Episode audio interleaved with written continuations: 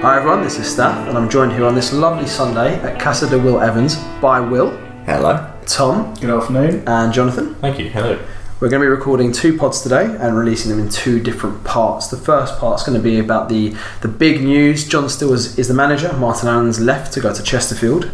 Uh, I'm going to hand over to you, Will, because you love John Still and he's taking a bit of flack. So it's up to you to really get the troops up and running. Yeah, I was a little bit. I was surprised by how muted the reaction was to John Still getting appointed. You know, from my memory as a Barnet fan, you know, he took us to two playoff playoff semi-finals in his time in charge. Brought in a lot of talented players. Um, and then since he's left Barnet, you know, he's won promotion with well, more than one promotion with Dagenham and Redbridge. Took them up to League One. First time of asking, took Luton out of the conference. I believe he's previously won uh, won the conference in his early years at I think it's Maidstone United. Um, so I can't see what there is to argue with. I mean, he's known for bringing in non-league gems, you know, sort of polishing them and selling them on for, for more money. I think the big gripe that a lot of Barnet fans have is his style of football from when he previously played for us. But you know, Is it better or worse than Martin Allen's style of football?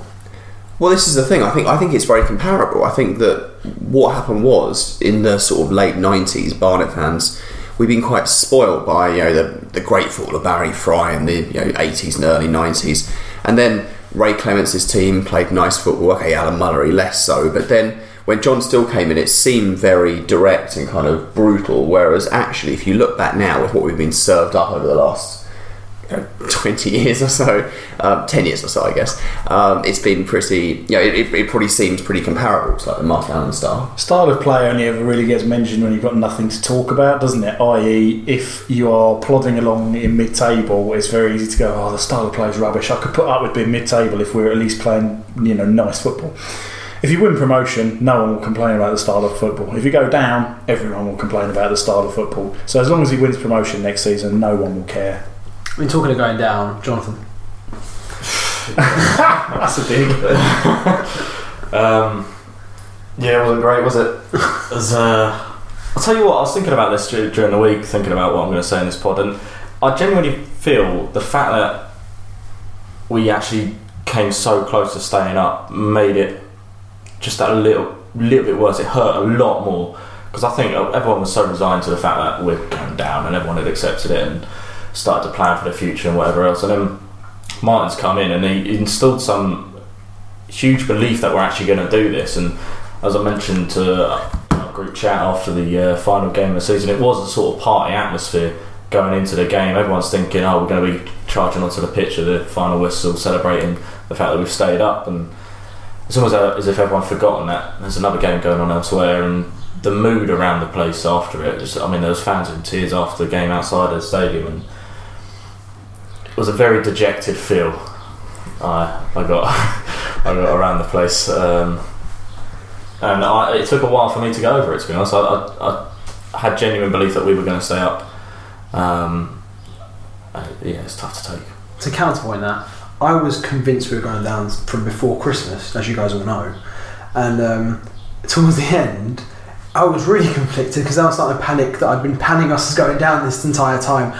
Well, I think I called you like crazy or something on the pod just before, and then we were gonna. It was looking like we were gonna stay up, so I was thinking this doesn't look good for me. This doesn't look good for me. Then we got relegated, and I thought no, this also isn't good for me. So it was a lose lose situation, and I thought I was in a nice little win win.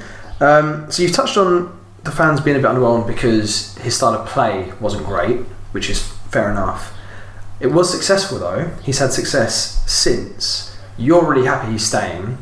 Is it purely because of the success, or is there anything else that you think he brings to the table in terms of like you know structure's been missing at the club and stuff like that? Yeah, I think he is the final nail in the coffin of the director of football model. Don't do, don't do this. I mean, yeah, well, we, we know it is the statement that came out when he was appointed manager. You know, he said that he had complete control over the footballing side of things. Well, I think we're going to see him bring in uh, his own backroom staff, which I would imagine, based on the way Stills worked previously, it'll be a bit more expansive than the than the Martin just working with yeah, well, no one or one assistant manager. Yeah, you could work, just work with two players. Didn't If you? Liverpool had the boot room, then Martin Allen had the kitchen cupboard, didn't there? There was just nobody in there, was there, apart from, from Wit and uh, desperately racks brain because I've forgotten bloke's name. Uh, Carl Muggleton. Carl Muggleton, yeah. um, after that, everyone else was expendable, really, weren't they? Um, a few of the Dagenham staff have left as well, haven't they? I saw Micah Hyde, Darren Currie, and a few others whose names I forget. Michael Hyde played for us, or was that a different guy? He did, yeah. And, Well, and not- Watford, far thought- better for Watford than he was for Barnet, I think. Yeah, he was uh, that kind of time of underinvestment in the late Underhill years. He was in, he was in. I don't I don't remember him being dire, but he certainly wasn't good. Darren Currie, on the other hand, you know, Legend. really club legend, and they, uh, it'd be great if they're if they're reunited. So John Still's manager now. Does he recruit players well? Is there anything else that he brings to the table, not just as a football manager or as a coach, but in this pseudo replacement of a director of football role?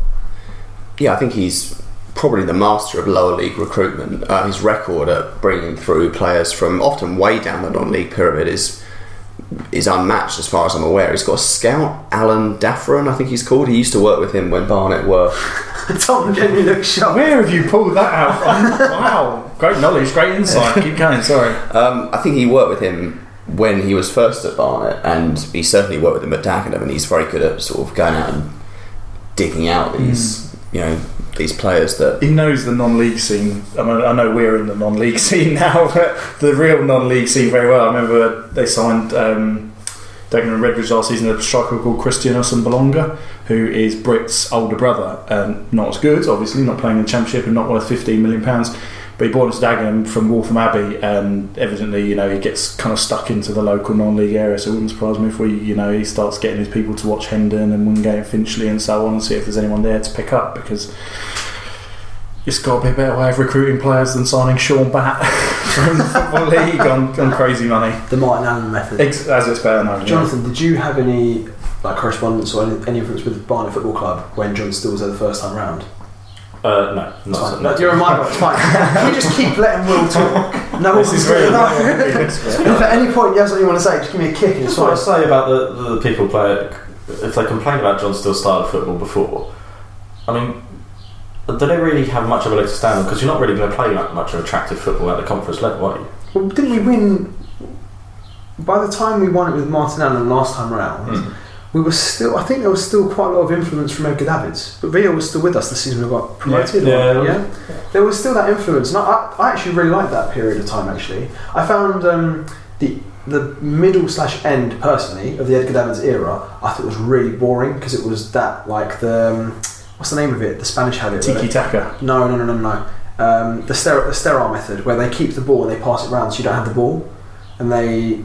Oh, I have to check this at some point. Possession football. Yeah, no, they, they, they have a name for it basically, where they just like they send you to sleep because they keep the ball and they just pass. Is that it. not tiki taka? Because people say it's a positive thing, and actually it's like possession. No, there's, there's an actual sack. name for it. There's an actual Oh, name. right. Pep Guardiola himself got a lot of criticism because there was a method of like they keep the ball but sterile possession. Right. It's like they keep the ball. They're not trying to hurt, hurt you, but they're just keeping the ball and passing around. Telling You're right. That's very much what the end of the Davids era was like. Yeah, well. and then Martin Allen came in, and then before we went full Martin Allen, we had this period in the middle that I really enjoyed, where we were like actually playing good passes. The first half of the conference season, they played some really nice stuff, Yeah. didn't they? I remember I always it always stick out in my mind because it was the first game of that season. But Chester away, five 0 in the sun, they played some real uh, well, against ten men, admittedly for a chunk of it. They played some beautiful stuff. In my mind, Andy Yiadom's opener that day was Carlos Alberto in the 1970 World Cup. The the move against Italy, where they just pop, pop, pop, pop, pop, and here's Yids popping up on the right to smash it in and play the role of one of Brazil's great right backs. Potentially, might be a bit of a reach, but for people tarnish Martin Allen with the long ball tag and the direct tag and what have you, he's perfectly capable of coaching a team to play uh, better football, and that will be the case for John Still. I'm sure it's horses for courses. Who you're playing against? What's the pitch like? Do you need the result? Grind it out by any means? Can you play with a bit more of a flourish? And I'm sure it's not going to be, you know, Well, so counterpoint to that though, with Martin Allen by the by by the end it was explicitly and uh, of, uh, only direct. I would have said yeah, but you know, yeah Still worked though. it worked. Yeah. We were in the just outside the playoffs when he left us, weren't we? So. So that was an odd season. That's that's revisionism at its finest, though, isn't it? Everyone talks about Well, how it's we were just about- outside the playoffs and stuff like that, but realistically, that season was like seven points. Will and I were talking people- about this before you guys came up. It wasn't that many weeks earlier they got walloped by Exeter at home, and there was Yeah. real concern. Exeter being in the bottom two at that point, I think. There's Yeah. real concern. I remember the following week he changed the whole team uh, formation and everything. It went away to Wycombe and won 2 0. And That's it. Wycombe were. Doing well at Very, that very point, well weren't at they? time, yeah. yeah, so- And that kick-started the great run he had before he left. Yeah, it would have been interesting to know how many points we had when he left compared to the same number of points this season or the same Mm. time this season, and re- do a bit of relative analysis because don't get me wrong, it was a good season and we were on the verge of the playoffs, but it, it's revisionism when everyone talks about how close we were because the whole league was close. You know, it wasn't it wasn't quite the uh, the normal seasons we're used to in League Two. Um, well, I'm going to go back to you again. We've gone a long we keep talking about John Still. Yeah, we keep talking about John Still. Um, see, we've kind of addressed his style of play. You said he's really good at recruiting players, which actually I think for me is the most encouraging thing. I'm not going to lie. Do you think that there's anything else that he's going to bring? I'm thinking maybe even long term because his contract was three years, Two. two years. Thank you. um, two years. After he leaves in two years, is he going to leave a nice squad? What does he tend to do at the end of that, or he, will he stay on? I think he said it's his last contract. I'm not even sure. Yeah, I mean, I think he said that Dagenham would have been his last. This would have been his last year. He's had a, a- a couple of health problems, nothing major, I don't think, but it kept him out for a few games last season. And he's 68, but as it turned out, obviously, you don't really want to leave on a sour note, and the way that his squad's been dismantled there Yeah. probably isn't great. So he wants one more go, and it's two, a two-year deal. I wouldn't anticipate you'll see him go on beyond 70. That'd be kind of that wouldn't be typical. So, I, and I, in a lot of ways, I wonder if that's why some fans aren't that excited by this because supporters in general like to believe that you're you're building something for the future. That's why everyone loves a young up and coming manager that hmm. comes in like the Cowley brothers or you know these kind of more dynamic figures because they think that it's going towards something. If you know a manager's only going to be there for two years, maybe that kind of diminishes the excitement somewhat. But I think you've got to be practical. That's that's two years. That's the two years we got parachute payments from the EFL. We've got to be getting back into the football league in that time, and he's probably the man to do it. After that, I mean, I guess you can kind of reassess when you're back in League Two. Um, potentially, there could be you know Darren Currie maybe being groomed into becoming like the the replacement. You know, you could see something like that. A bit like the way Martin Allen worked under Peter Shreeves originally to kind of learn his trade as assistant. Um, maybe we'll see something else like that. I don't know, but I I don't think it really matters as long as you get up in the first couple of years. As long as we keep John Still for those two years, assuming that he is he is leaving after those two years, you could, in theory, have him. We know he's going to do a good job, and he's probably, if not Martin Allen, he's the next best thing in getting you up into the t- into the football league again. You could use those two years as a good sort of time frame to do some proper scouting. If you're not moving someone upwards from within, do some proper scouting and learn which managers will be the ideal one to bring in after him um, in that style of play. It might actually be a way of steadying the ship a little bit uh, compared to last season. Yeah, that's, managers. that's what I touching on. That's what I'm asking this question really. In, in let's say you know it's, this is two years. It's that's it. He's not he's not going to stay. He's not going to be tempted to stay. I don't know anything about John Still. Is he the sort of manager who will leave something nice in two years' time, or is it going to be, you know, the, the fans' nightmare of a manager who knows only staying for two years will do everything that he wants to do for two years? You know, sign a load of thirty-one-year-old players, for example, who are going to win the league, and then two years' time, next manager's got a complete rebuild, or is it going to be two years' time? Um, a player, you know, he's going to buy players now at twenty-four, for example, get ourselves up, and then they'll be twenty-six-year-olds and ready for League Two. That's that's what I'm talking about. Yeah. Did an alright job at Luton, didn't he? I don't think he left. I don't think Nathan Jones had to change too much when he came in, did he? So I mean, I mean, he's, he's never been someone who's gem. I mean, obviously, every manager mixes experience with Yeah, totally. with, with youth, but uh, the fact that he's always trying to pick up young players that can make a profit for the club further on, you, you struggle to see a situation where it's going to be a squad packed full of thirty-five-year-olds when he leaves. You'd think that they'd be players who've got yeah, the potential to move on afterwards or to push the club forward. Just your earlier question, and this is why I've been quiet, calling beavering away on Soccerbase. How many points did Martin Allen leave us with? He left us with 27 points in 16 17. By the same point last season, we had 17 points. So we're down nine points. 10. 10, sorry, 27. I'm, I'm not, I need to start listening, don't I? It makes my life difficult. I was already thinking of my, my follow up stats that would be the position above and below, how many points do they have? Do you want to do that for me? Oh, not especially.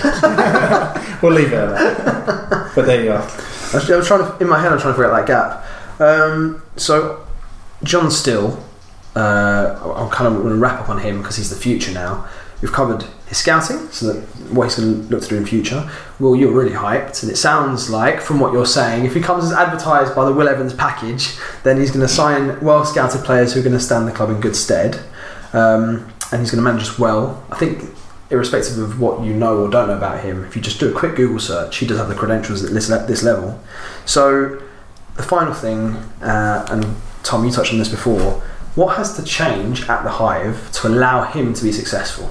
I think he needs to actually be, and this is the only thing as far as I'm concerned, and but it's an enormous one. He actually needs to be allowed to get on with the job. Um, Martin Allen talked in the big press conference he did before the Chesterfield game about how great he is at Barnet because the chairman, you know, leaves me alone. We never speak to each other. I can do what I want. That might be the case with Martin Allen. We know for a fact it's not been the case with every manager that has been at the Hive or Underhill in recent memory. John Still, you kind of think the kind of, this kind of statesman-like figure like Martin Allen, who will come in and say, "I want this, I want that. These are my terms. Do it, or there's going to be problems." I think he has the respect, the experience, and the kind of aura to go in and do as he pleases, basically to get things on track. And he has been given the mandate, hasn't he, from you know the statement to do exactly that. So if he is allowed to have autonomy over the football matters, and he doesn't have people whispering to the chairman, "You should be doing this, you should be doing that," or you know, more pertinently, he should be doing this, he should be doing that. Have this player, this player's great, etc. Then I think he's got the environment to thrive in.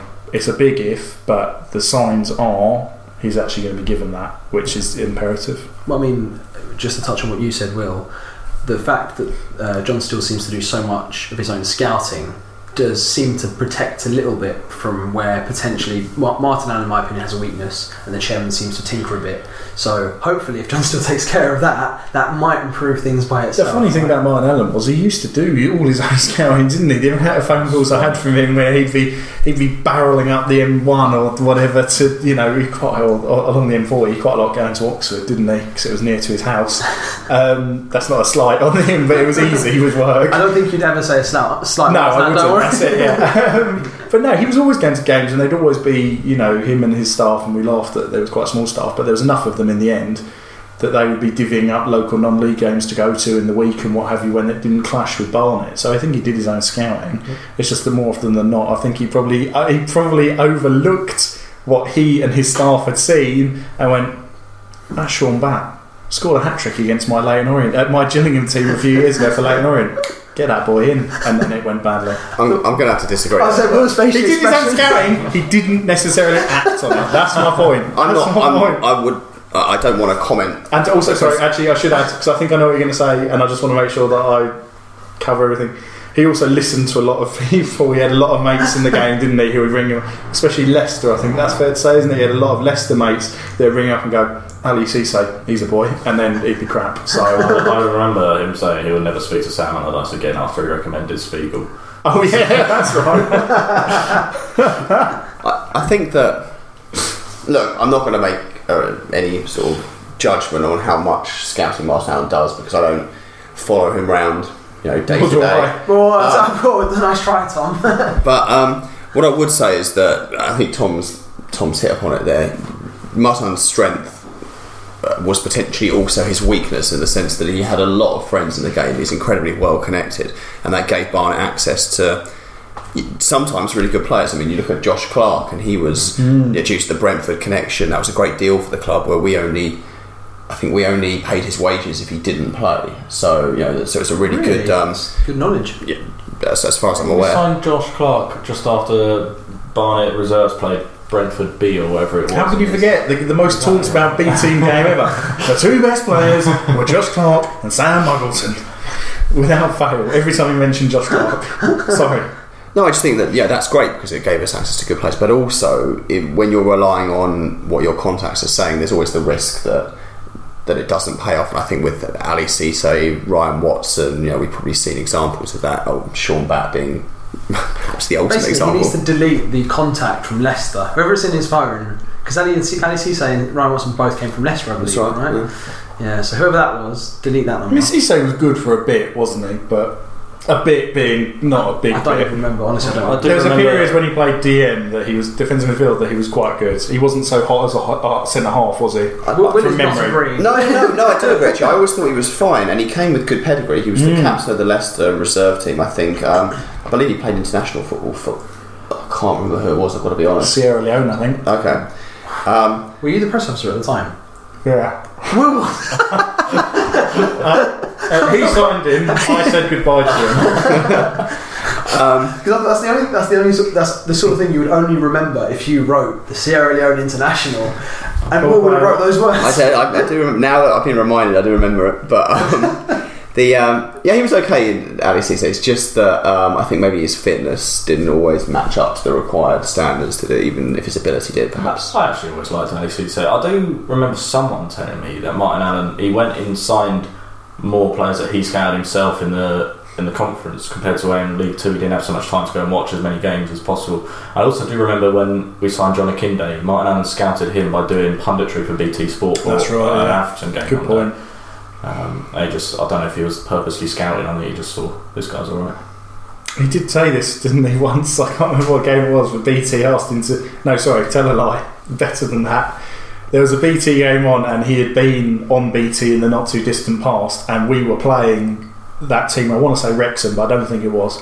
And he rang him up and said, "Oh, do you want me to be in the studio for that game?" And lo and behold, he was. so got to watch the game and scout for Barnet. It's a clever man. Shrewd, yeah, exactly. You got you know, Clever, think, clever man. think smart, That's good actually. Um, work smart, not hard. That's what I actually meant. Jonathan, did you have anything you wanted to add on Ali Cisse or uh, Anything else? oh, Ryan Watson? Kind of came up. I don't, I don't, I don't want to do that. It's the past now, right? It's got Has Ryan Watson signed for anyone? Do we know? no, I thought he was did- still a Barnet player. Didn't Ali, Ali Cisse? I mean, he is for another twenty-seven days or something. But Didn't Ali Cisse actually go to Scandinavia? he did, yeah, I yeah. I actually really liked Ali Cisse, to be fair. I thought he was a, whole, a good, decent holding midfielder. Um, I just think he was, I don't know if he was somewhat unprofessional off the pitch at times, but um, He's only twenty-three as well, isn't he? You can conceivably because he's got the physical attributes. This is a lot of Ali Cisse chat. it's for a podcast about last season. This happens when we're not like separated by miles. Yeah, he um, he's got all the physical attributes. He's only 23, which I didn't realise. He's playing for IK Fridge. I'm sure I pronounced that wrong, and they play in the Swedish uh, second division, I believe. Swedish second tier. Yeah. It's for not anyone great wondering. Oh no, I think they're in the top league because they won the relegation playoff. Sorry. For anyone wondering why we always bang on about how our podcasts are never short, this is the reason. Yeah, it's because Staffy doesn't edit all this. I was actually, but this is this is the the roots of the podcast, isn't it? It was we used to meet up and have this discussion It's true. that meandered everywhere. We were like, some person other than my mum and your your, your families might want to listen to this. I feel like we should get this back on track Yeah. away from Ali Cisse. Um, actually, I think we'll call a little break there, and we'll come back after the break and talk about Martin Allen's stint properly, not just the Ali Cisse years.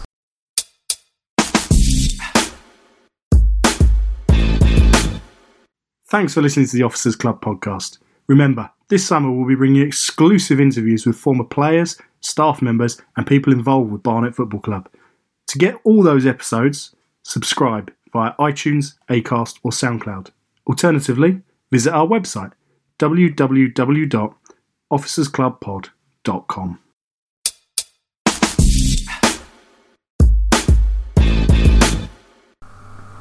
Okay, welcome back, um, Jonathan.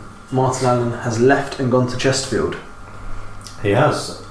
Um, yeah, I, I don't know if it's a much surprise him leaving. I, the way he was talking to me after the Chesterfield game at the end of the season, I was leaning towards the side of he's talking as if he's going to stay on.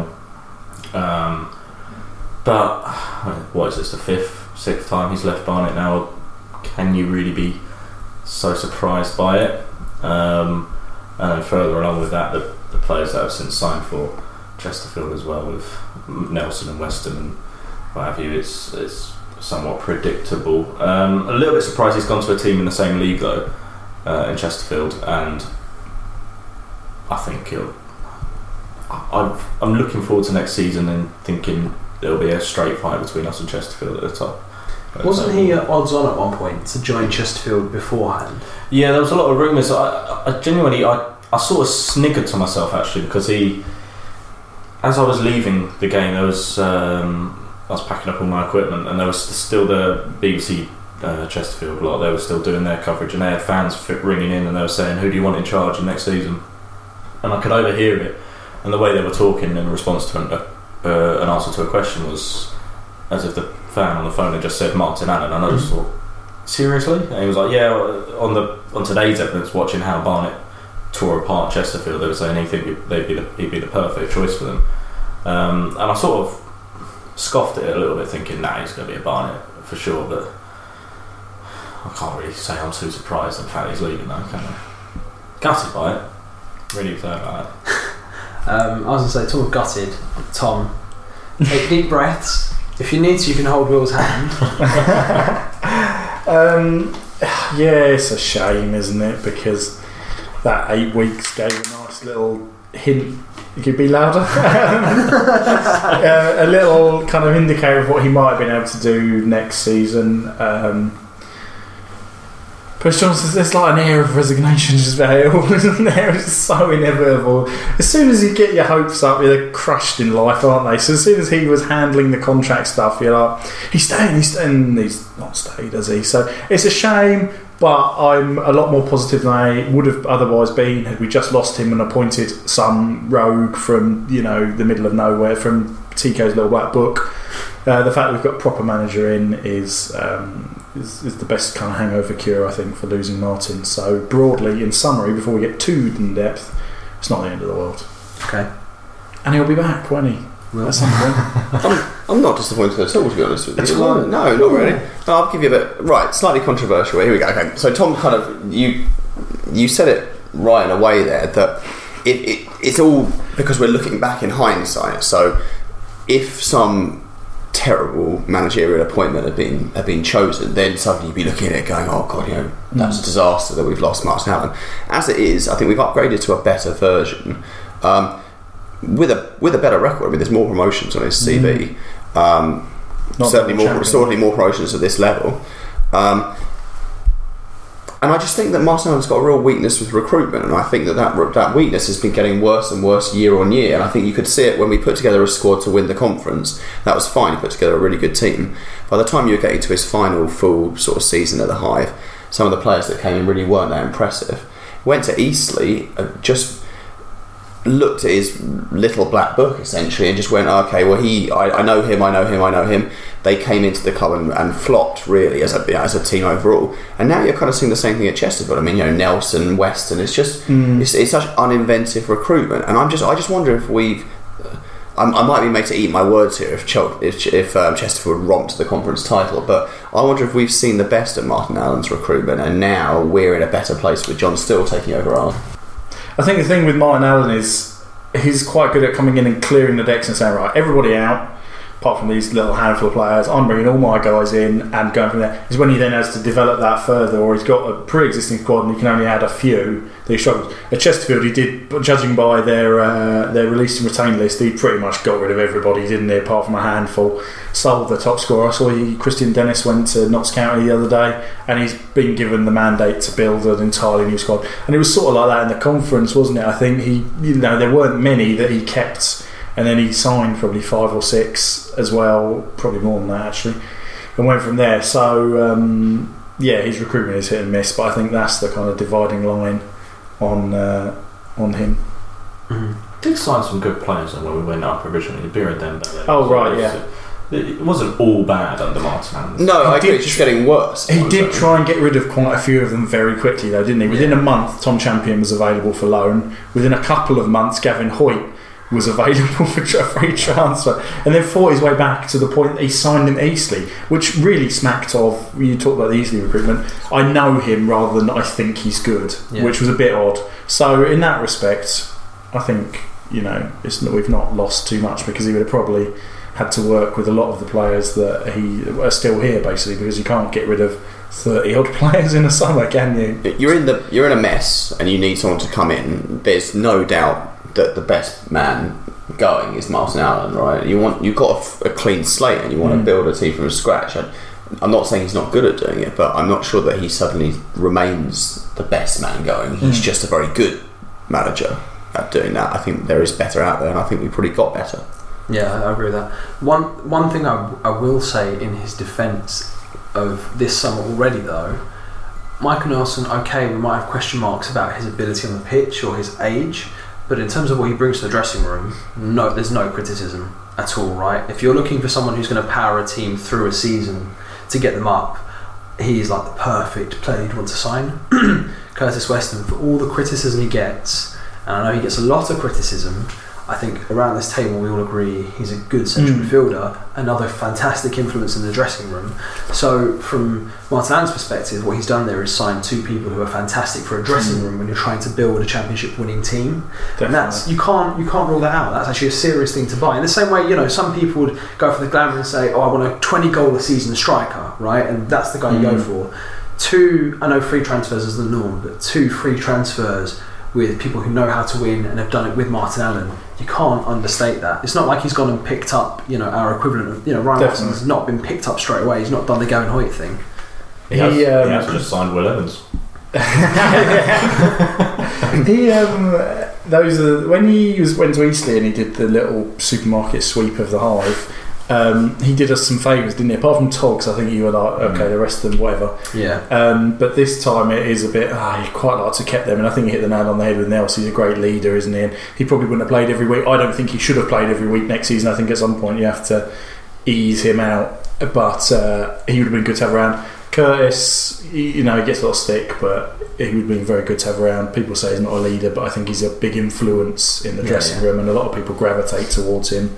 And, so that- and in the championship, he was sorry in championship. I wish in the national league he was very good last time, wasn't he? In that kind of number Yeah. ten role. So I think they're losses definitely, but they're not so catastrophic that we can't come back. In fact, I don't think there's anyone in the squad that would be such a catastrophic loss we couldn't recover. I mean, there's different types of leaders, aren't there? Yeah, Curtis Weston is that sort of he leads by example. Yeah, he's not going to go around, you know, shaking people up and Mm. motivational speeches, but as a professional, trains really hard, eats well, does the right stuff. Mm. And if you're a young professional, you're looking. Okay, he's not going to give you a pep talk, or not that I know of, but you can look at him and say, "Those are the things I should be." Yeah, doing." definitely. There is the argument um, going on at, at my club, Sunderland, where obviously we've had two back-to-back relegations, and it, they're now thinking it's time to just clear the decks and move on, even from players who are fondly thought of but have been at the club for just way too long, such as John O'Shea and Luke Cattermole.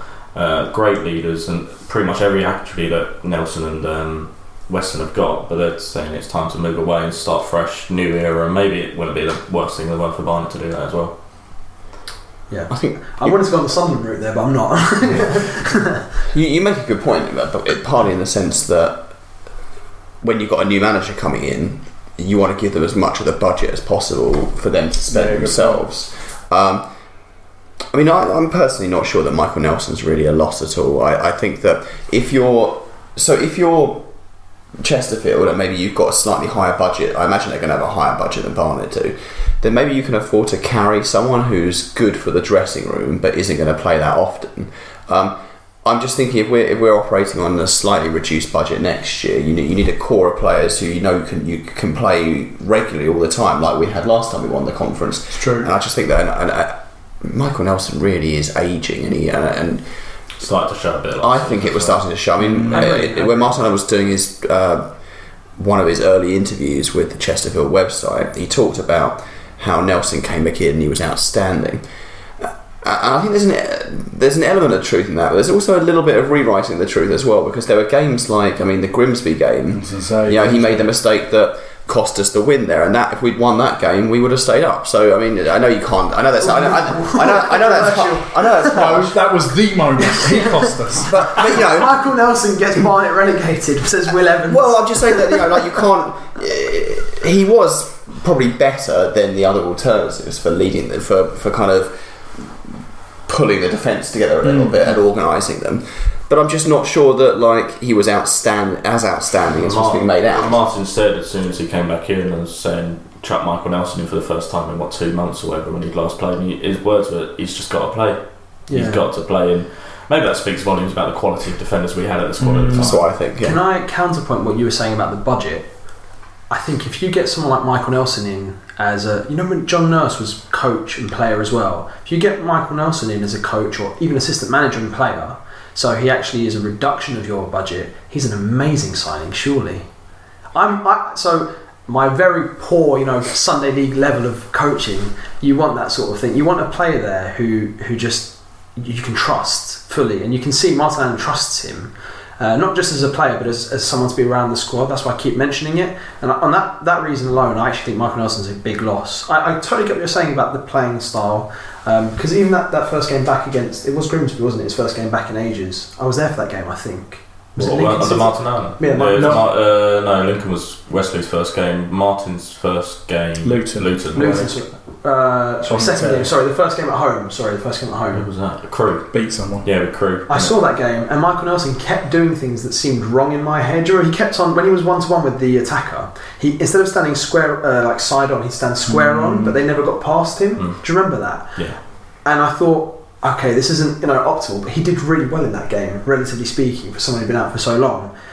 And okay, yeah, he was starting to show signs of his age, but I really do think it's going to be a big loss. He's not going to get. He's not been signed by mine to play every week, has he? That was Exactly. evident, evident from the statement. He's very old. He he's a good bloke. He wins things, etc. So Yeah. I, I, for that reason, I think he's, uh, you know if if he has been signed as first choice centre back, then I think it's questionable. If he's been Yeah. signed to be a backup or a rotation centre back, but he will be a full time presence around the squad, I really do think it's a really good I signing. do, I do think it could be a big loss, and I think Dan Sweeney will be one of our first choice centre backs next season. Michael Nelson was a perfect player to have alongside and coaching him through that. Yeah, yeah. Uh, in that regard, well, it a they, big they spoke about it in. Uh, I was going to say, yeah. It's Um, it is worth saying that the interview we did with Michael Nelson, he spoke very warmly about Dan Sweeney as a centre half and said that at the beginning of the season, uh, when he was you know very much not involved, uh, Sweeney approached him and, and asked about the possibility of playing centre back for the 23s, and, and they tried it out. And although it wasn't you know love at first sight, so to speak, they got there in the end, and, and he really really rates him as a centre half. So that podcast is available on our iTunes and Acast, and it's, it's well worth 20 minutes of your time. yeah, I thought it was good. He's, he's, he's a professional, isn't he? You, He can, is. you can hear when he talks. Very professional. Well, you had a counterpoint at some point in there, and I kind of talked over you. Yeah, I, I think the crux of it is that you you can only judge how much of a loss Weston and Nelson are by how they're replaced, can't you? So uh, you, Good point. what you're saying about having an experienced um, defender alongside Dan Sweeney, that definitely stands. But of course, if we bring in uh, a 30 year old defender who can play 46 games in a season and is experienced enough to work alongside Sweeney, then then it doesn't matter that Michael Nelson's gone. Do you know what I mean? So I think it is it's a it's a little bit early, I guess, to really make any kind of judgment until we see what comes in its place. That's fair.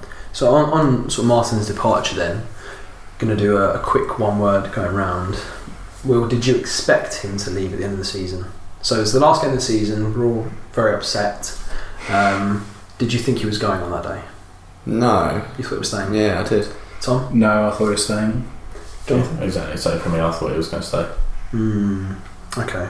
Yeah, to be honest, I, I had the same thing as well. I thought he was saying. I mean, let's be honest though. When when you start to announce players being retained and released, Yeah, he's, and he's the one driving it.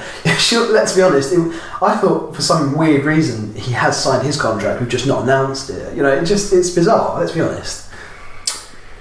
Well, I about this at the time because people said if he goes to Chesterfield and signs John Akinde and all our other players, I'm going to be really hacked off. And then he went and he signed a couple. It's like it's, this is not one big conspiracy. Carlisle did it. They knew long before the season was out. I think that Keith Curle was going to go, but he advised on it because it is better to have a football person who has seen them week in, week out, day in, day out, helping make these decisions than it is just the chairman going. You can go, you can stay. I have no real, you know, I like him. He does step overs kind of thing. Do you know what I mean? So I don't think it was a, a problem, but I agree with you, and I think we all agree that when we saw that, it was very much right. He must be staying because he's shaping the squad he wants to see for next season. So you have to assume that he thought himself he was going to stay, which makes you want to know, and we don't know quite why you know it didn't happen in the end. Does, There's just very quickly. There's an element of that retained list statement that people keep ignoring, though, which is that they talked about who made the decision. Who it, it seemed irrelevant at the time because we assumed Martin Allen was going to stay, but they talked about like a panel of people who were making decisions on the contracts. And it was Rossi Eames, um, Martin, Carl Muggleton, and Adrian Whitbread. yeah, and Danny Senda, I think. Oh, Danny Senda was And- involved, I remember right? that yeah. And so, of course, yeah, at the time you just think to yourself, well, that's just basically who's around, and Martin's probably leading the leading hmm. the show. But now you look back and you go, well, potentially, is it just a case of we had to make decisions on contracts? We just got every footballing person in the room to kind of collaborate Yeah, and decide definitely. who stayed and who And, went. and the thing is, they want the decision. Sorry to cut you off, staff. They want the decision as quickly as possible, don't they? The players, because they need to know where they, you know, where they're stand, Yeah. standing in all of it. So you got to remember that. And all. I was going to say there's, there's actually a, a very, in my opinion, fairly simple measure here around this table. Do any of us disagree with any of the decisions that were made? And that's like a simple place for us to start. So I, you know, the big one I think is you know, tra- Johnny Kinley's effectively been transfer listed or something to those ah, lines. I mean, transfer right? list is such a football manager term. Yeah, yeah. It? Do you know what I mean? It just doesn't actually mean anything. Where- if where's- people want to bid him, bid, bid him. Wow, good. if people want to bid for him, they'll do it regardless of what we say, and we will accept it if we think they meet the valuation. Yeah. Transfer listing as a thing is just saying make offers. Yeah, we are our ears are open.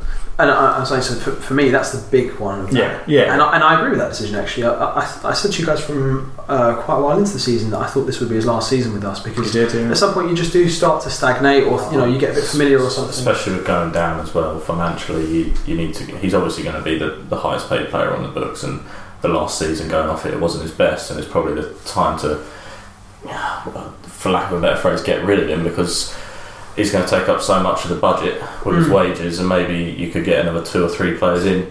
Um, Well, in, in- in, in replacement. in Dave Tarpey, technically, we have Yeah, we have well, the goals he's already. Well, that's Yeah, it. exactly. We almost don't need a striker, do we? If we're only going to play one up front, um, you know, I'm saying most teams John Stewart play. plays two. Oh, does he Will's- play Will's- two? Will's giving us the Ah, two. well, it used to. I mean, can't yeah, times may have changed. I was going to say Can't most teams, direct football without target man. most teams play, you know, kind of one these days. Was what was going on, but fair enough. Okay, we, we need a striker. You, your actual question at the beginning of all this was Do we think anything anything's wrong with what he's done? the only one I would disagreed with probably was um, giving Charlie Clough a free transfer. But as it was mine, we don't know how. Is that a you're paid up, bugger off, or is that a if someone wants you, you can speak to them? Do you know what I mean? That was left Yeah, a bit yeah. ambiguous.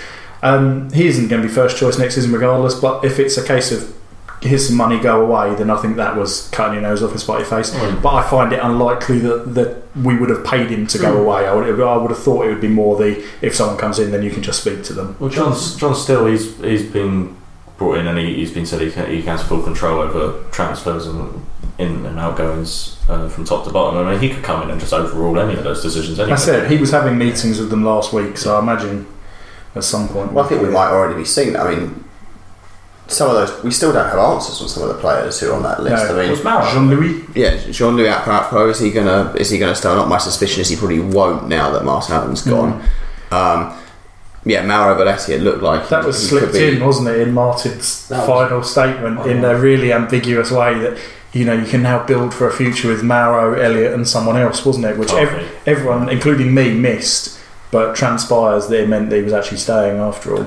Actually, He's out for a while. sorry, he's just out for a talking while. of the statements, we've not really touched on a bit of controversy, but Michael Nelson was not offered a contract. He said, Yeah, Yeah, that's that's a fair point. That he did come out and say he wasn't offered a contract. I th- I think it's pretty straightforward. Why? I mean, I uh, don't think so. we've Martin Allen. He announces things before they're Yeah, before they're written, you know, carved into stone, so to speak. And that's Michael Nelson. What he was, what he's saying when he puts that out is, we will be offering Michael Nelson a contract. Um, now, as it turns out, Martin obviously doesn't end up staying as manager, so then we don't offer him one. I don't think it's as complicated as No, people are making agree. out. It's just It's not been the- I must admit, I've been I've been a bit cruel there because I wanted to then raise the flag by going by being clever. that actually the panel was a, was a bit of a farce because it was just uh, Martin Allen. That's what I he, wanted he, he would have taken. You imagine he would have taken their points of view on board and then done Well, as you say, at the time we thought he was staying, and he casting probably thought he was staying. Exactly, and the, uh, but listen, a panel of uh, Martin Allen, Carl Muggleton, um, Adrian Whitbread, those three are effectively the same vote, Yeah. Hmm. right? So if they leave, it's basically who was less. Rossi Eames was less left. Danny Senda. Senda. So effect, and, and I imagine, with all due respect to both of them, I don't think they would have been driving the conversation, would they? right? It's not Danny Senda's squad. He would have been he would have been voicing an opinion, but he wouldn't have been saying, "I want this person here." I would think they would have been there primarily to offer advice on the youngsters who are out of contract, and and, the and also kind of six months of the That's season. right. The players who maybe like someone who was out injured potentially. I I can't think of an example off the top of my head, but if someone's out injured for a period of Yeah. time, like Martin's right, you know, reign, you need to know what they were like beforehand, don't you? So Yeah. it, they're just an extra extra voice in the in the But it comes back to it, all, doesn't it? That this decision was made on retention. You would hope that John Still's got the ability to review the decisions, or I mean, they're paid until the end of, or their contracts, I should say, they're not paid until they're contracted until June 30th, aren't they? Yeah. As long as they haven't signed something with someone else, then July thirty first. Am I wrong? No, it's June June 30th. Any FM player knows that. My birthday. Haven't played Um, in ages. what a day that is. That's the best day of the year on Film Manager. Um, no, as long as they haven't actually physically signed a piece of paper with someone else, then mm. anything can be reversed, can't it? You can say you're going, but if they're still kicking around and don't know what they're doing, and John still comes and goes, actually, I want you, they're going to be able to sign, aren't they? So nothing's lost. It's not like all is lost suddenly. And the same with the li- loan listing of players. You know, that, again, it's a lot of transfers, and it's just rubbish, and it? it's just are they available or not? Are you going to listen to loan offers or not? Yeah, Mm. we are. Did they say in that that Curtis Weston was given a new deal as well? Or will No, be? he was in they- the He was Offered, one of wasn't he? those. Yeah, he was one of the offers. It Well, they were, him, was it actually was it as concrete as that? I think it was. They were still talking with him, wasn't it? I mean, he was one of the ones. yeah. Yeah, it wasn't. It wasn't as firm as we've offered him one. But Yeah, it, and I think John Lew was the third one of that group. Mm. I think. I hope he says. But yeah. Well, you didn't. I didn't get around to you for the question. Sorry. Is there any of those decisions that you disagree with? Um, I, I, I, I, I, hate I, I wouldn't have offered um, Nelson a new contract at all. Wow. So, um, but that's the only one I wouldn't have. Um, That didn't happen anyway, so it's fine. No, so it's all panned out well. I mean, John Akinde tran- being transferred is really the only thing of real note from that. I mean, I think most of the. Um, I suppose there was Ryan Watson going. Well, you say I think most Barnet fans would say that's probably fair enough. Nichols had his contract, an option taken up on his contract. And I suppose there was an element of controversy there in terms of the way that he he was so out of it at the beginning of the season and then came back in. But I think that's a good decision. And then a Kindi transfer listing. I hate to say it, but Kindi hasn't really been very good for the last Mm. season, so I I don't really have an issue with that I, either. I still think that's a financial thing because it was. Like I Oh, said yeah. earlier, it's, I mean, his wages we've got to compensate for them somehow because attendances are going to drop, aren't they? Being relegated and there's such a despondent feel around the club after last season that people are probably going to want to stay away for a little while. And John Akinde going will facilitate us getting two or three players in. and by the way, being transfer listed doesn't mean he's definitely going to go because teams will look at last season's form and go, well, Yeah. actually, had a little injury problem there, and he was never quite the same. So is he? You know, is he a worthwhile investment for the money that we're presumably going to be asking for him? So there's no guarantee. So, uh, depart. What I would say is Peterborough United to have the policy, don't they, of transferring all their players as soon as they tick over into one year con- of their contract remaining, regardless of whether they want to keep them, Mm. because they want to make it known that they don't want to lose them for nothing. Mm. And you know that extends to players that play every week. So it's, it's a, such an aggressive term, isn't it? Transfer listing someone. It's just a little bit meaningless. But I lo- actually think I was going to say it actually has significance though because it just means it just means like you know this player becomes available. I was going to say on the on the Johnny Kindy thing, if we could, you know how as football fans and we are fans first and foremost, we all kind of rewrite history so often. I think Johnny Kindy is a good example of last summer we would never have sold him right because we Mm. were trying to push on, and this is exactly the reason why. And to give the chairman credit in the past when he has taken the money on a player and people criticise him, this is exactly why. Because when the value is up, you have to sell. Um, there's a famous um, investor, I think it was Jack Welch, used to be the CEO at uh, General Motors, and he said something like, you know, people, when the confidence is up in the market, people want to buy in, right? But you shouldn't. You should be buying low, selling high. Mm. You know, when it looks bad, that's when you should be buying in. But our nature means that actually, when things are good, we want to keep it there. And you know, just to say, there will be times in the future when the chairman might sell a, a future prospect for a profit at a time, and people will criticise. But this is the risk you run. It could have gone the other way. Johnny Kinley could have had an amazing season. We could have had an amazing season with John Tar, uh, David Tar, John Tarpey, John Tarpey. John Tarpey as our, as our front pairing, and it could have gone great, and we would have been like, what a great decision not to sell. But it went this way, and you know, it's just worth bearing in mind that it can go this way. There's also no rush because we're going into a league where there's no transfer window, and obviously it would be in you know not ideal to sell to someone in the same division as us. But conceivably, if no offers come in and he has a great first couple of months, one of the big boys, and I don't really know who financially could afford it in the conference, but you know there could be someone. They'll go, all right, he looks like he's doing good, he's available, bosh, there you go, done. So, you know, there's no great rush in that respect either, is there? Yeah, yeah, that's fair enough. Um, right, I think anything else on Martin Allen actually? Any other business? Will, Tom, Jonathan? Any other business on? Uh, Uh, no, no, No. no. right then, so a little break, and uh, finally we'll finish off with the Q and A.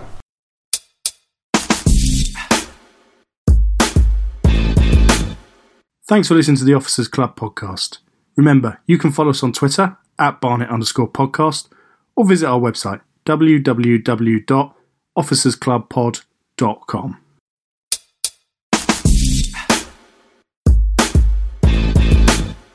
Uh, welcome back. We, in anticipation of today, asked for your questions on all matters Barnet FC, and we got a really good response as usual. Very varied selection of questions. So we've selected a few, and just going to ask the rest of the panel some now uh, on Martin Allen and John Still. So we'll start with you, Will.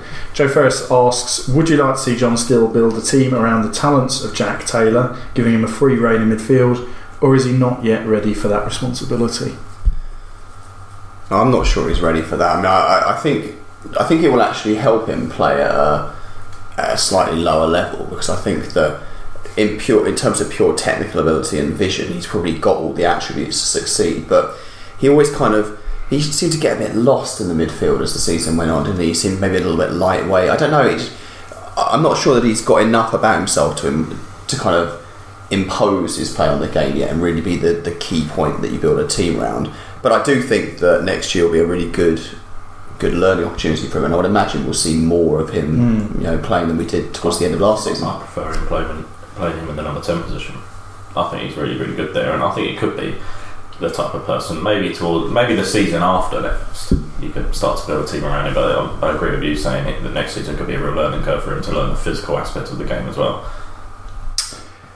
Yeah, I would go along with that. I actually quite like him as number 10, sort of linking the player, then you can have people behind him doing the scurrying around He's and not kicking people. That's it, yeah, exactly. He's not a tackler and he's very lithe, isn't he? He's very slim, kind of. He does put himself about though. He, he tries, but he's not the presence that a Curtis Weston is, I think, isn't It's it? not going to be That's- controversial. so I think he's going to be a box to box man.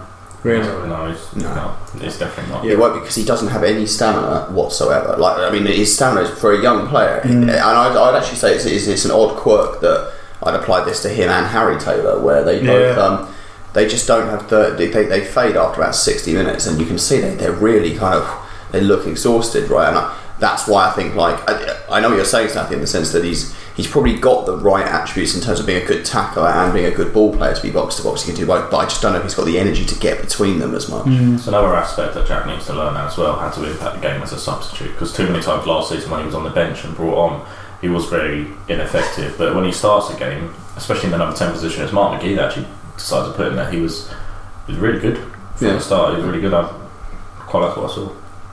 Uh, another one here from Dave Merck. Uh, Jonathan, did we make a suitable effort to keep Curtis Weston? And do you think Allen is circling around any contracted players? Uh, did we make any suitable effort to keep Curtis Weston? I don't We've know. probably covered that actually. haven't yeah, we? we, we spoke about that at length earlier on. Um, I don't know what the ins and outs are behind this, behind closed doors, but we've basically covered that our, our, our uh, question earlier on, didn't we? Really? Um, what's the other half to it? Is Martin Is Martin Allen after any other players of ours, do you reckon? Or should he be? Will he be? Should he be after any players of ours?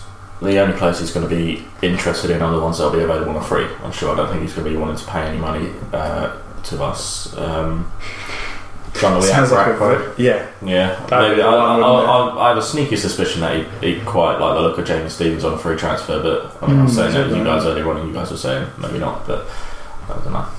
Fair enough. Uh, Sorry, can I can say towards the if we've not got rid of Johnny Kindy, got rid of. But if we've not sold Johnny Kindy by late on, I can see he's slapping a cheeky vid in, isn't Yeah, he? he's he's using 100% the Kristian Dennis money to stick a Johnny bit on Kindy's John. best manager was was Martin Allen. I Yeah, think that, that works. is yeah, that's definite. But John, John Akinde's money probably won't be the main reason why he wants to leave Barnet because he's actually on quite. A, Yeah. he's gone. He's, as far It's as I the sports understand, I mean, he's Johnny on- Kindy's not motivated to leave. No, realistically. but if he wants to go, it'll be because he wants to play at a higher level. I don't see how going to Chesterfield oh, yeah, would really. he's, he's quite. That's what I mean. That's what I mean. If it's end of season, there's actually been no real interest. But then wouldn't he just stay at Barn? Unless, well, it But depends. so that's what I'm saying because you have to take a mandatory twenty percent pay cut, don't you, for when you drop down a division? Isn't As that? long as In, that was in his contract. In think. fo- no, no, it's, it's mandatory from the, I the don't think so, is it? EFL. There's like a there is a percentage. Have they written? which- Oh, this is believe news to me.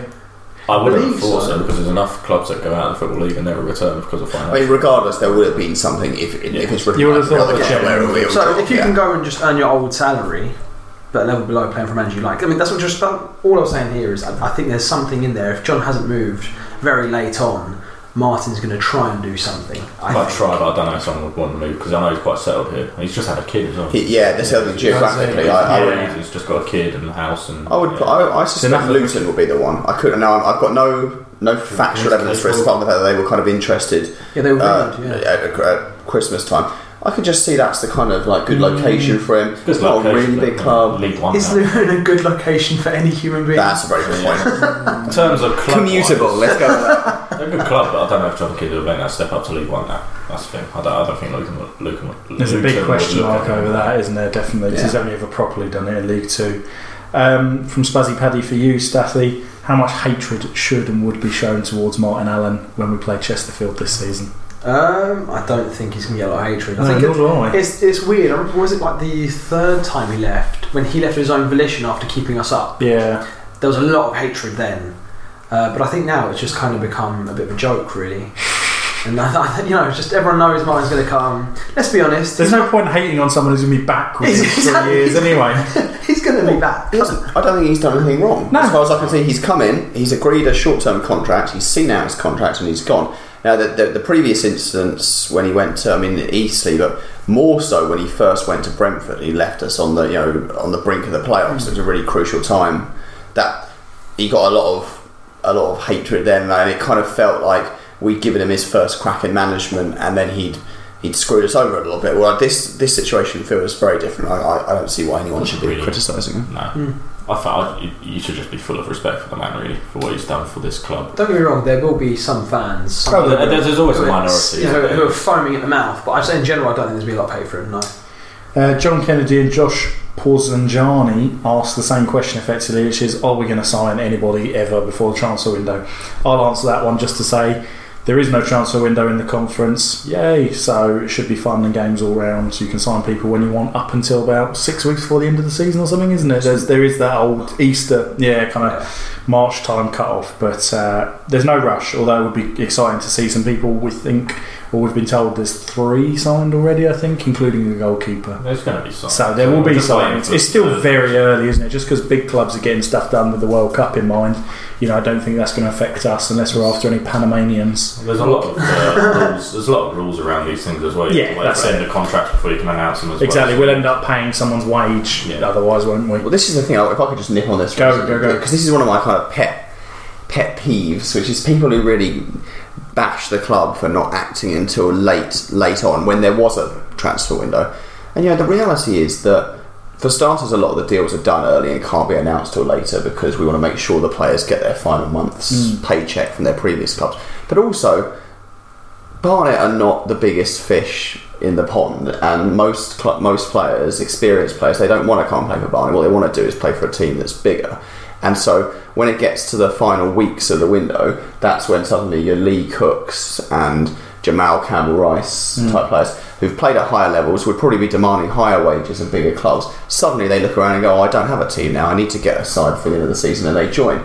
So you know, you can criticise. A lot of people are very critical of the club for that, but hmm. that's how we pick up those players at the end who wouldn't normally be able to join us. Yeah. I, I, I agree with that. Sorry, I'm going to nip in on this question it's as well. Um, I agree with that, and I I think it is notable that you know it works out well for the chairman to do that as well. I just think, unfortunately, it's like a habit. You know, if you pick up a bargain every year from the bargain basement, you then you can't start exclusively shopping in the bargain basement.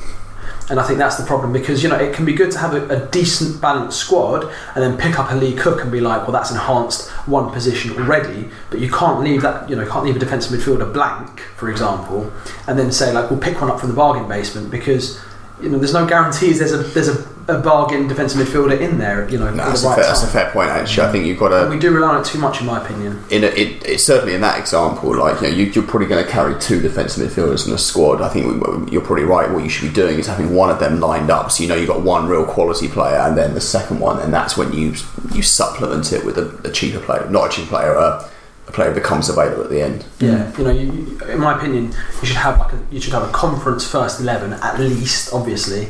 And if a League Two bargain pops up, then bang, you sign them up. Two other points worth noting as well. It's only five subs in the conference, so you automatically need a smaller squad. And secondly, um, loan players are back pretty much, aren't they? We haven't loaned anyone for ages, off off the top of my head, or certainly no one that's done well for us.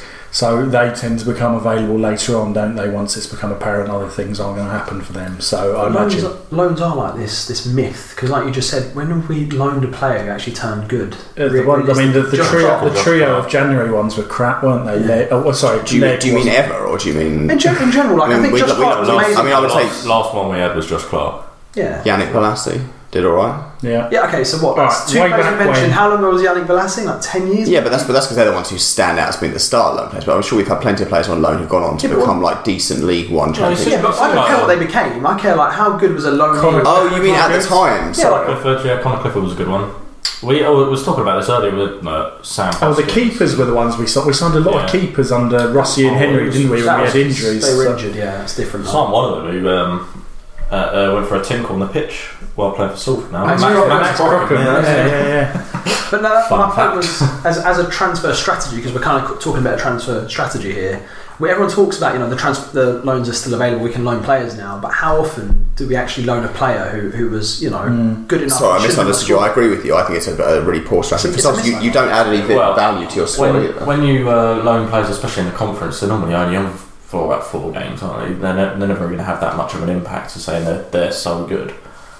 Yeah, but but people talk about people like reference it as in like you know we can always just dip into the loan market. Well, Mm. yeah, we can, but when when has that ever worked? I think it'll probably work quite well in the conference. We'll get off this in a minute because It was a good question. Uh, it was a good question. We'll get, in the conference, I think it works because, like last year, uh, Bonzangalo went back to Dagen and Redbridge, didn't they? Because he was at someone. No, sorry, he was Dagen and Redbridge, and he went to Leyton Orient. He wasn't really playing, and you know he's a good player, and he comes in and makes that short-term mm-hmm. impact there. That's almost better to get someone who they don't want to sell, who you can get on a short-term basis to get some minutes into them, than someone who's of dubious quality, but because so they therefore want rid of him. But you can have him for a season. Do you know what I mean? I've made a bit of a hash of explaining No, I it, get but that. do you see what I'm saying? But So- I mean, again, that's when have Barnet done that? That's rare. That's what I'm Uh, saying. yeah, yeah. Um, we did make some good signings on loan in the in the conference winning year that go missed, such as David Hunt. I think Bernard Mensah was a sort of success. He did his right? job, didn't he? He Um, gave us a striker. do Sam David Hunt. You've mentioned him a couple of times. Yeah, I think he was a really clever signing because He was. he went right under the radar, and everyone everyone under forgets my radar. He basically just got Yeah. panned for not being a right back, didn't he? Yeah, but he wasn't. He was a And he was He was a midfielder. midfielder. Yeah, once he was a midfielder. as. Okay, moving on. moving on. How It's not easy to keep these short, is it? it's not. Uh, this is a really good question actually from Lucas. How different will non-league be compared to League Two? Do all the players have that kind of fight in them? I think all players have fight in them, regardless of their professional pride. But how different will non-league be uh, to League Two? Martin Allen was at to say League. You know, it's another. It's just a name. It's the same. It's an extension of the football league. Is that right? Is that wrong? There are a lot of myths about crap pitches, crap players, direct football. Uh, you're all going to want to say something on this, so I'll start with Will. Sorry, Jonathan. That's all right, you want- constantly trotted out this idea that there's nothing between League Two and, and, the, and the National League. You hear it every time there's the FA Cup first round. Yeah. Someone, you know, National League team draws at a League Two side and they go, oh, it's, you know, there's no difference. There's plenty of difference. Like, for starters, you're not going up against the players at the Welling United, Nuneaton Town quality, who are frankly, they're significantly lower in quality than the teams at the top. It's, it's, it's a very polarised league, right? You Yeah. once you got to League Two, you don't have that. It's pretty. There's a kind of higher standard throughout, I think. And it always seems to me that the defences are the are the real difference. Like whenever we've stepped up from the National League to League Two. The players like John Akinde, who could just bully defences left, right, and mm. centre, suddenly you find that even when you're up against the team that's bottom, second bottom of the division, you can't do that anymore. Like there's there's a I, I can't really put my finger on what it is, but it just feels like across the board defensively, the standards are much higher in League Two than the National League. Yeah, I would go along with that. I think that was a big thing after promotion last time, wasn't it? It took us a few games to work out how to break teams down. We were really struggling for goals at the beginning of that 15 16 season. Staffy. Um, I'm actually going to touch on something Will said, give a shout out to Bees Pod, and I say that something that Mem and I disagree on. I think Mem's, I could be misquoting him completely now, so Mem, tweet me if I'm wrong, but I think Mem says that he doesn't think there's a big difference between the quality of goalkeepers as you go down the leagues, and I think the complete opposite. For me, goalkeepers fall off a cliff uh, the further down the league you go. So I think there are differences between League Two and the Conference. Um, so kind of in agreement with Will, there are areas that change, um, and I do think the league itself is very different from top to bottom in the conference. Um, I think though, even if you split it, even if it became two divisions, I think because it's only two positions go up, mm. I think it's still a very competitive little mini league in there because Definitely. it's just so small. To the, you know the window to get back up is so small. Um, but I do think again, if you talk about League Two, the top teams of League Two can bully the bottom teams of League Two as well. I think it happens everywhere. I think I think if you if you look, we're just so used to being bullied in League Two and being the bullies in the conference. We feel we are like it's so different. But I think the the top teams in League Two would say the same thing about us. I think that people get kind of confused or carried away with the difference between the gap between League Two and the conference being non-existent and it closing. I think it's closing because you see teams that come up and do well. But I think you're right. The teams that come up and do well, of course, they come up and do well because they've been significantly better than the small teams mm-hmm. in the National League. And there's a big difference between those part timers and everyone else. Not that there are many part timers anymore. That's an oft perpetuated myth that isn't well, is a myth. I think Boreham Wood are one of the few now, aren't there? There Yeah. aren't many in there, and, and they obviously just got to the playoff final and were very unlucky. So. That's the one point I wanted to make. Oh, sorry. Well, That's the one elaborate on it. Does- how much of an advantage does that give us then? Well, that we're going to be going you- down full look- time. You look at when we were playing in there.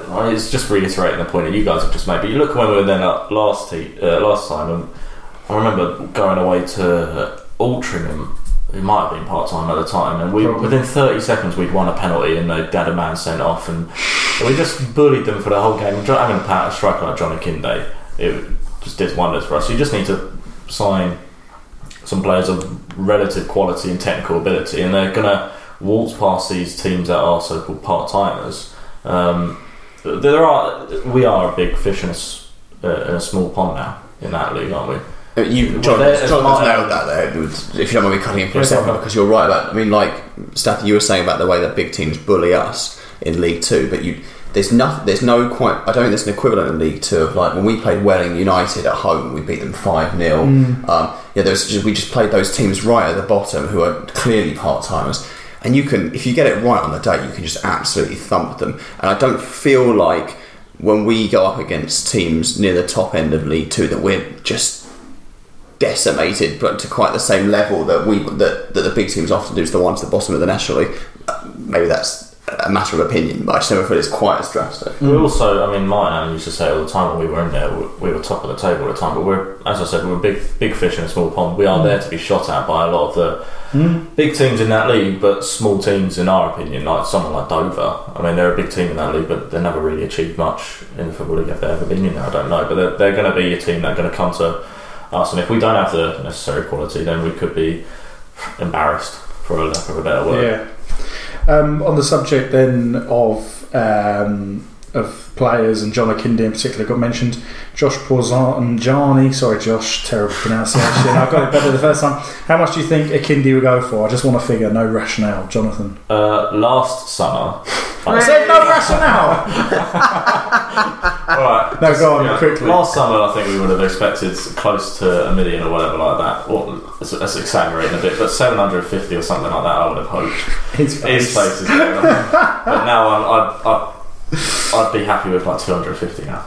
Bloody hell. 250. I don't think he'll go for more than. I think you'll be pushing him to get more than 100, maybe. Oh, right. I thought you were saying that was low. I thought I, th- I was going to say 150 for me. 150 would be about. I would say, yeah, that's a really fair number. I- I'm, I mean, I'm living in pie in the skyland. I'm saying 500. I don't No, think you, I he's don't think dropped you off a lot. understand. Uh, well, per- if it might, I know you said no rationale, but for me, the uh, the gap, the season he's had, the gap he's had, it's, Mm. it's really. It's amazing what one different one season makes in terms of the difference, isn't it? 'Cause he's got a body of work of three excellent seasons before that, where he scored sixty odd goals. One season with four goals. Well, whatever it's- it it's- was. that's that's twenty five percent of that body of work, though. No, I suppose so. I, yeah. I do know last summer we were uh, coming to the end of the transfer window, and a lot of people were saying he's still there, he's still there. What's he going on the on the deadline day or whatever like that? And the big fear was that there's going to be a championship club who uh, one of their main strikers gets injured or whatever like that, or if they're really struggling.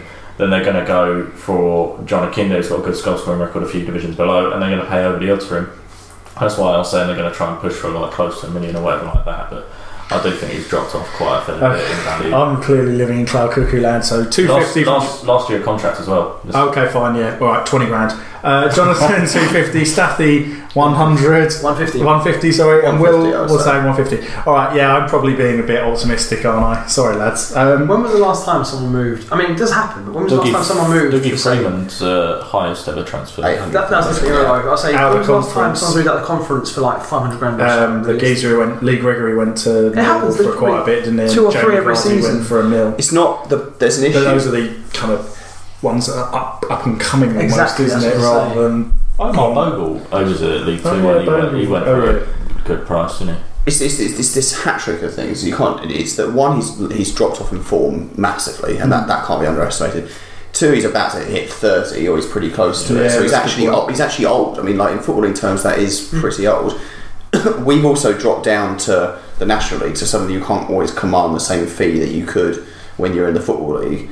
Um, and he's in the last year of his contract. Mm. Now that that com- combination, I mean, I think back to players that had left Barnet before who, okay, maybe they weren't quite as good as John Akinde at his peak, but they were good players. And you kind of assume they go for a lot of money. And then when it got down to it and they got to the last year, you know, the, the money isn't really what you think at all. And I, I wouldn't be surprised if it if it is something around the 100,000 mark. I think even if you, if you get six figures, I think we could be quite pleased with it. With all the with all those factors in Isn't one, you know. No, you're right, though, you're right. Really the big deal is Reality there. So the, the big deal from the conference is the player's young. He's ha- he's in the middle of a great season, and everything's ahead of him. That's that's that, and it doesn't tick any of those boxes. Yeah, true. Good, good, good summing up, lads. Better than mine. Um, Ian Elliott, what positions do we need to fill? I reckon goalkeeper, centre half times two, two midfielders, one of which needs to be a creative goal scorer, a winger, and maybe another forward. I was thinking about this during the week, Yeah, and I, I was telling you, I think we need about nine or ten new signings. I was saying that we need. He's laughing now. No, I hope we do. I hope we do, John. this is football manager stuff, ain't it? Oh my god. But um, well, there's, I can still imagine there'll be a few more of our players that don't want to be in the national league They want to leave. But um, I I was saying we need two goalkeepers. Kind of Kezulao doesn't stand out as someone who's going to be a good goalkeeper. But then you you'd look back and we had Graham Stack and Sam Cowler um, as our backup to him.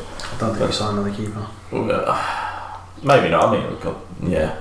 I think we're, we definitely need a new goalkeeper for sure. Two centre halves for definite. Two central midfielders because I think last season we only really had quality of one in uh, Curtis. Everyone else is not up to scratch. And then Dave Tarpey will be like a new signing himself, but we need a new target man as well, and possibly one or two players out wide. So we do need a lot of new players, I'd say. Yeah, I must admit, I just laughed at you when you, well, not laughed at you, but I kind of, with the idea of us going out and getting that many players, I was thinking to myself, that doesn't necessarily seem too realistic. But as you went through that list and you think about it, you think to yourself, oh, well, they start to add up. You do probably need two centre backs. You probably do need two centre midfielders. By the time you you're getting to seven as a kind of minimum, aren't you? And then Yeah. you're probably going to want a couple above that. Yes. I could see a lot of additions I think the only position we're actually steady in that we, I would say we don't necessarily need to go out and improve is probably fullback.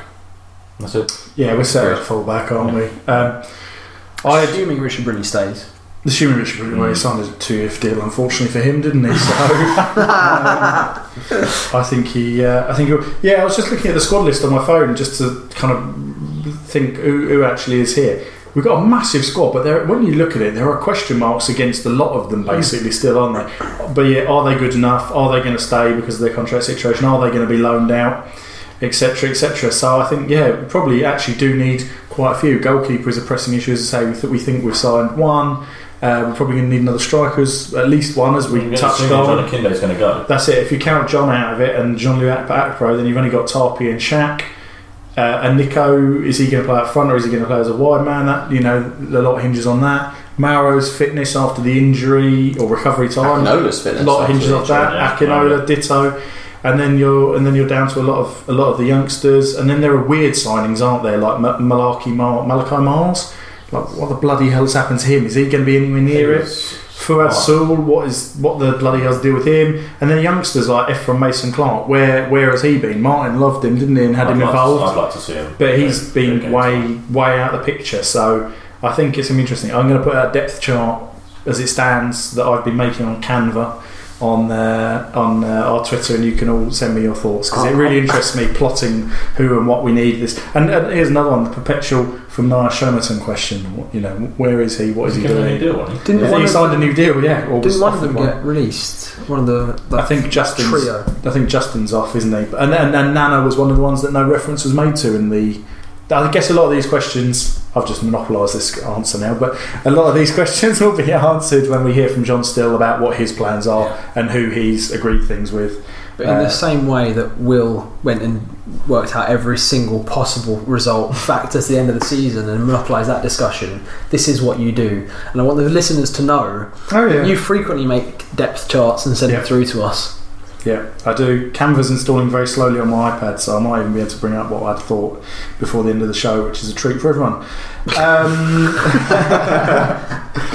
um, there's only a couple of questions left, but I was just going to wrap up with the last good one, which was. Harsh. So no, now you- no, no, sorry. That's all right. dig! That's a dig! Here it is. Sorry. All right. The two which I didn't, I wasn't going to make a feature of, are do you think we'll double dip into the Conference South? Ben Resnick. Unless anyone thinks we will, I'm going to skip over that and say, Ben, have some more positivity, mate. It's all going to be okay. And the other one from John Lewis was a very pertinent question. Why do you think Martin Allen wasn't uh, willing to agree a new contract to Bees Boss? I think we've probably discussed that, and it comes down to money and all the other kind of craziness that is associated with Barnet and, and you know the project on offer at Chesterfield. So the final one that I was going to make a feature of and get your opinion on, which is a very interesting question to me. What will happen to the academy if we go down? I actually think not a lot will change because it is a good source of income for us in terms of it only takes one or two sales and it's probably paid for itself. I believe Views and will I'm going to add to uh, Anthony Sorry's question there. Will we see maybe a few players coming through it with the smaller squad that we're likely to carry and the fact that uh, you know the budget is probably going to be um, affected by relegation? I I believe that the academy funding now is like ring fenced, so you don't lo- you don't lose it when you drop out of the. I was going the to say, I the did not know parachute payments you mentioned before that we get, sorry, we Will mentioned before, you, we have secured for the next two years. I believe a lot of that money is, is sort of guaranteed towards the academy, as far as I understand it. I, have not read books on this. It's not. No, I'm you're- not, you're I'm right, not an authority I on this. did it's not just- know that. All right, there you go. So you know we, we, we got rid we got rid of it last time we went down. That, that Yeah. obviously won't happen this time.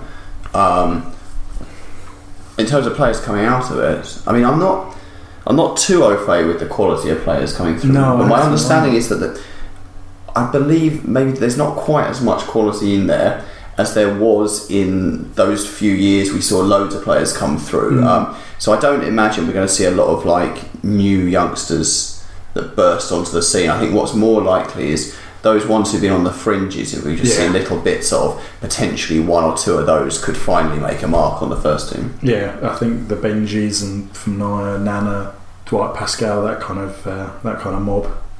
Ephron's the one I'd like to see. Efron, of course, yeah.